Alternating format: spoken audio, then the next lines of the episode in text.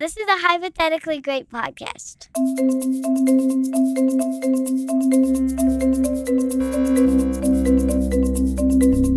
This is Tech News for M B As. I'm Paul Canetti. It is Friday, September thirtieth, twenty twenty-two. Greetings.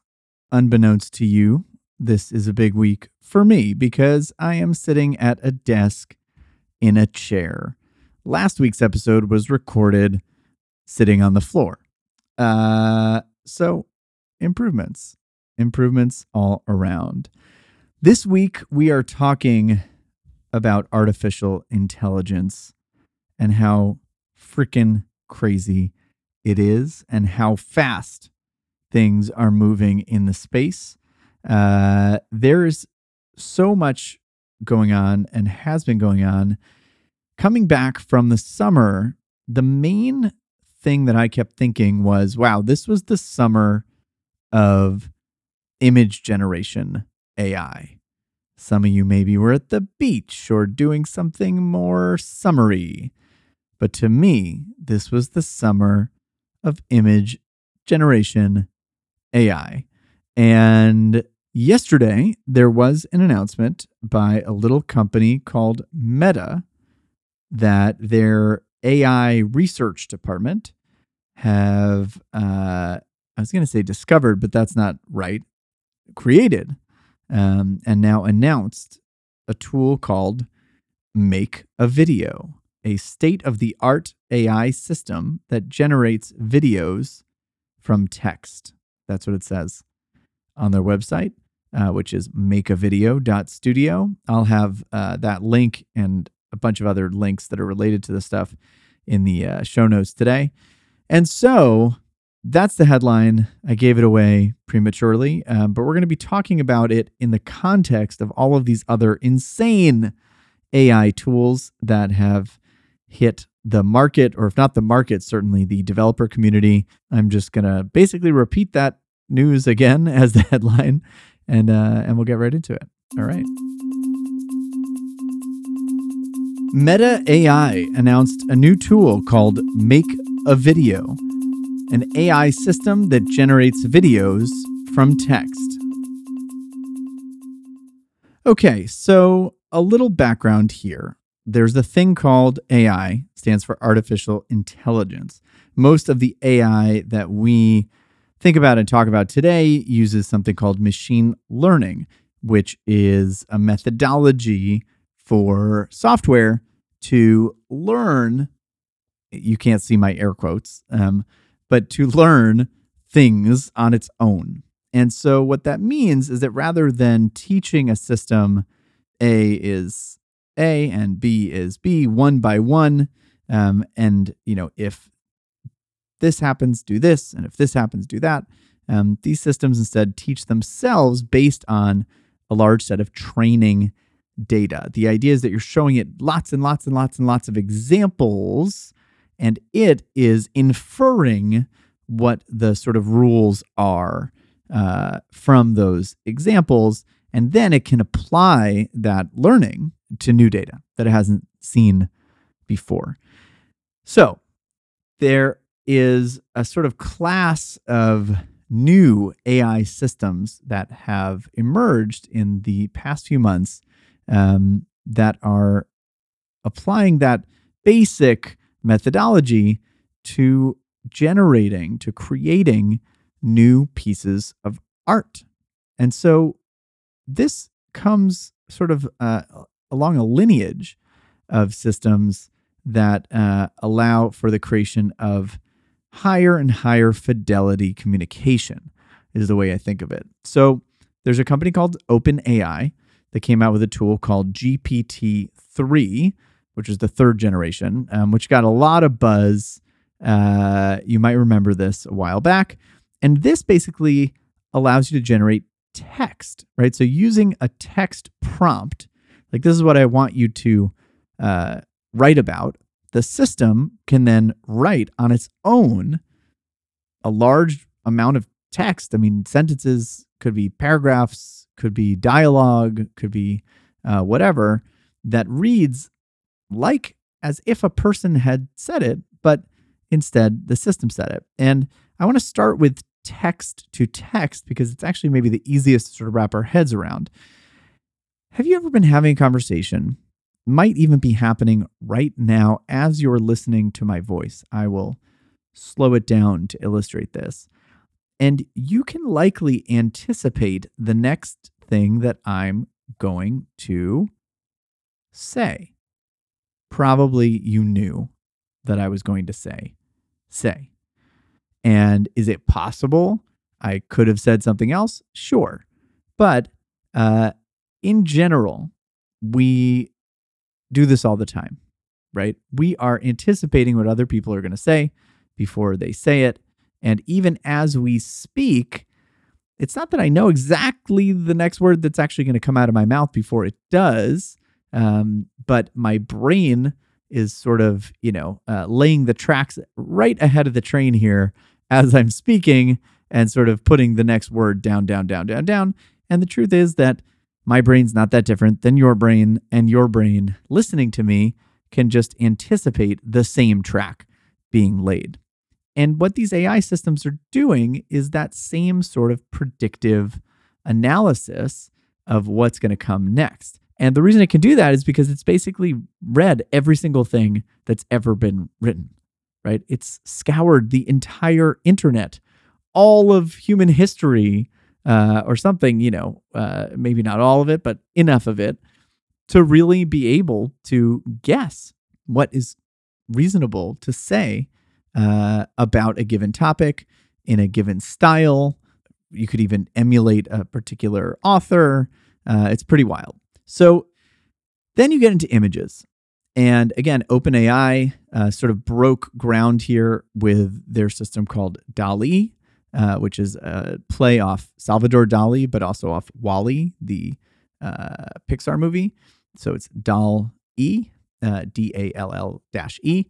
And it's applying the exact same sort of um, logic, but to image generation. Now, again, the computer, the software only knows about pixels. Those pixels could be any color, and it's just kind of filling in those colors, those pixels, one by one by one, based on all the other stuff it's seen. So it's taking the text, a prompt, um, you know, a squirrel riding a jet ski, wearing goggles in the style of a Monet painting.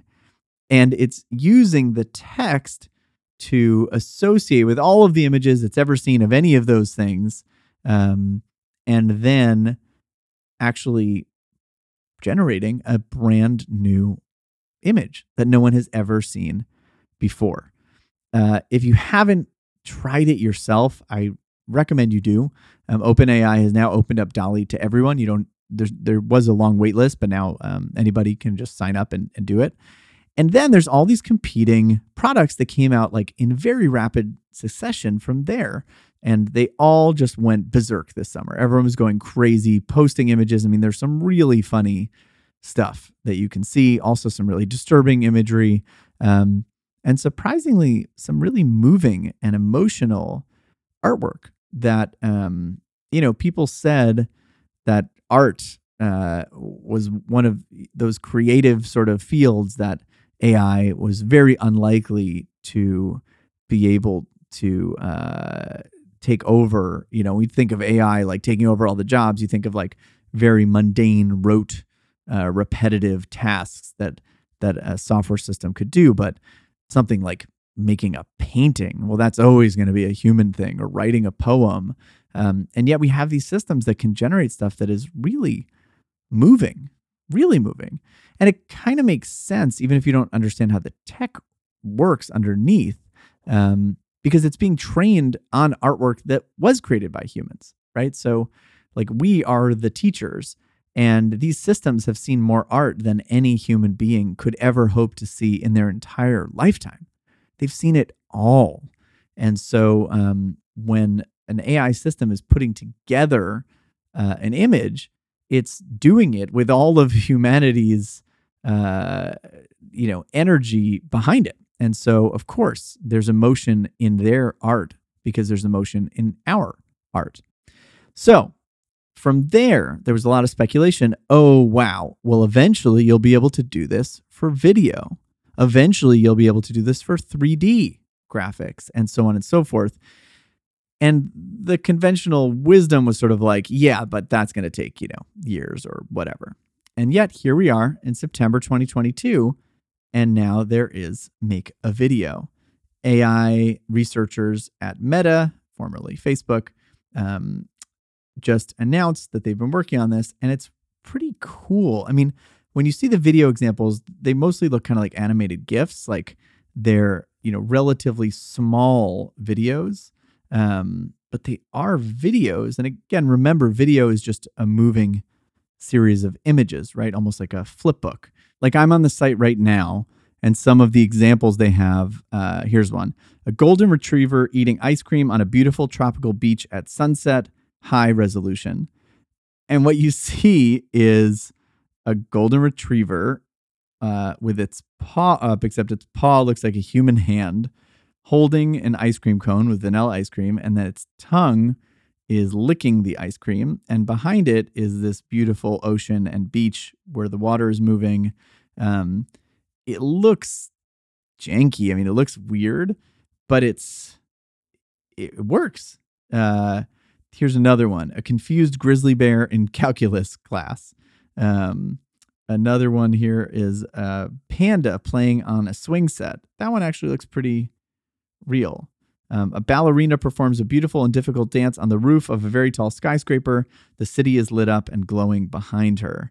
Um, really beautiful imagery uh, here. I encourage you to go check it out on the site. Again, it's make a video dot studio. Um, and it's just crazy to think that no human helped to make these things. I mean, these are really sophisticated pieces uh, of art that, um, you know, you would need like really crazy video editing software and animation software to cook this stuff up. And yet um, nobody did. And then, as if that weren't enough, also today, just before I went to record this, I saw something called Dream Fusion, which is text to three D objects. And this was put together by some researchers from Google and someone looks like from U C Berkeley, uh, where basically they're using some of these two D text-to-image um, models, but then adding on an additional set of uh, computing that converts those two D renderings into three D renderings, um, which is totally insane. And a three D object, you have to understand, not only looks three D, but can be viewed from any angle. You can use virtual lighting to light it from any angle. So the fact that you could type in some text, like here are some examples I'm seeing on this Dream Fusion site. An orangutan uh, using chopsticks to eat ramen. Um, a baby dragon hatching out of a stone egg. A gummy bear playing the saxophone. It's honestly blowing my mind even just talking about it right now because it's so freaking crazy. I'm looking at a bunny on top of a stack of pancakes right now. I mean, think about how they might make Pixar movies in the future. Like, think about the money and the time that could be saved. Uh, but also think about the fact that you or I could make a Pixar movie using these tools without needing to know anything about three D like design or uh, anything. And so like if you're Disney and you sort of have a lock on making these big budget, you know, uh, three D animated movies, now it's like, wait, anybody can do this? If you are a big, you know, design agency that is, is creating uh, all these Photoshopped images, now like these A I systems can just do that and any random person on the street can use it. Like this is going to upheave so many different types of businesses. And these tools are going to get so, so, so, so, so much better in the coming months and years. Like five years from now, uh, you will be able to make perfect high fidelity images from scratch and three D objects from scratch. I don't mean that look like a Pixar movie. I mean that look photorealistic, like a three D model that is indistinguishable from a human face. And now imagine generating a movie um, where all you need is text, right? You say, this politician walking out of a hotel with this actress uh, and X Y Z, you know, they say this, they say that. There's also tools for audio that can emulate um, people's voices. And um, all of a sudden, you've just got fake news and fake media in a way that is like almost unimaginable. Um, and of course, that's not all a bad thing, right? So yeah, there's going to be tons of, you know, falsified videos of celebrities and politicians. That's going to be hard uh, to sift through. But also by fake, I simply mean, you know, made up, like artificial. Um, and there's going to be amazing pieces of art created here. Uh, it's going to be so cool. And that is going to be totally democratized. Like anyone in the world can just cook up this crazy stuff. And I'm just thinking of this now, but like, you know, I'm super into metaverse, virtual worlds, augmented reality, virtual reality, um, decentralized systems, Web three.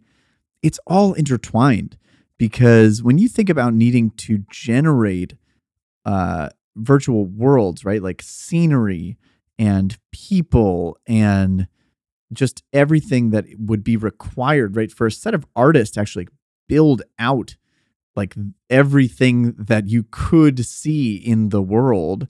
Um, that's, first of all, just an impossible task.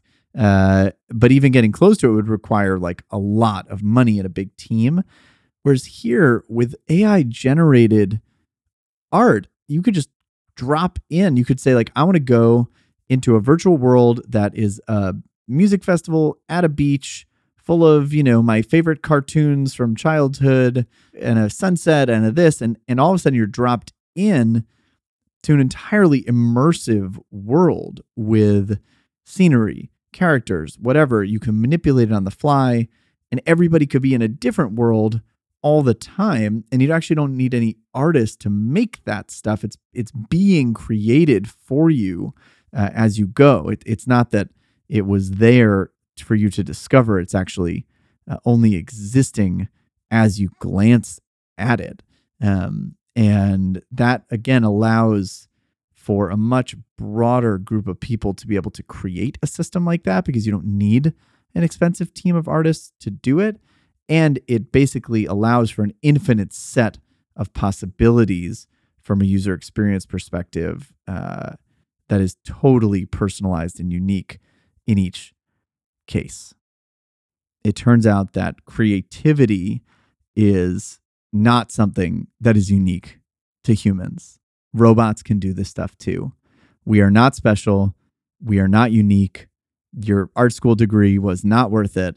And um, we're all completely effed.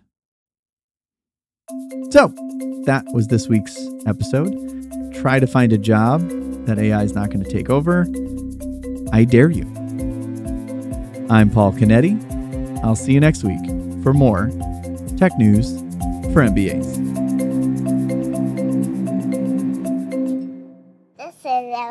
Good podcast.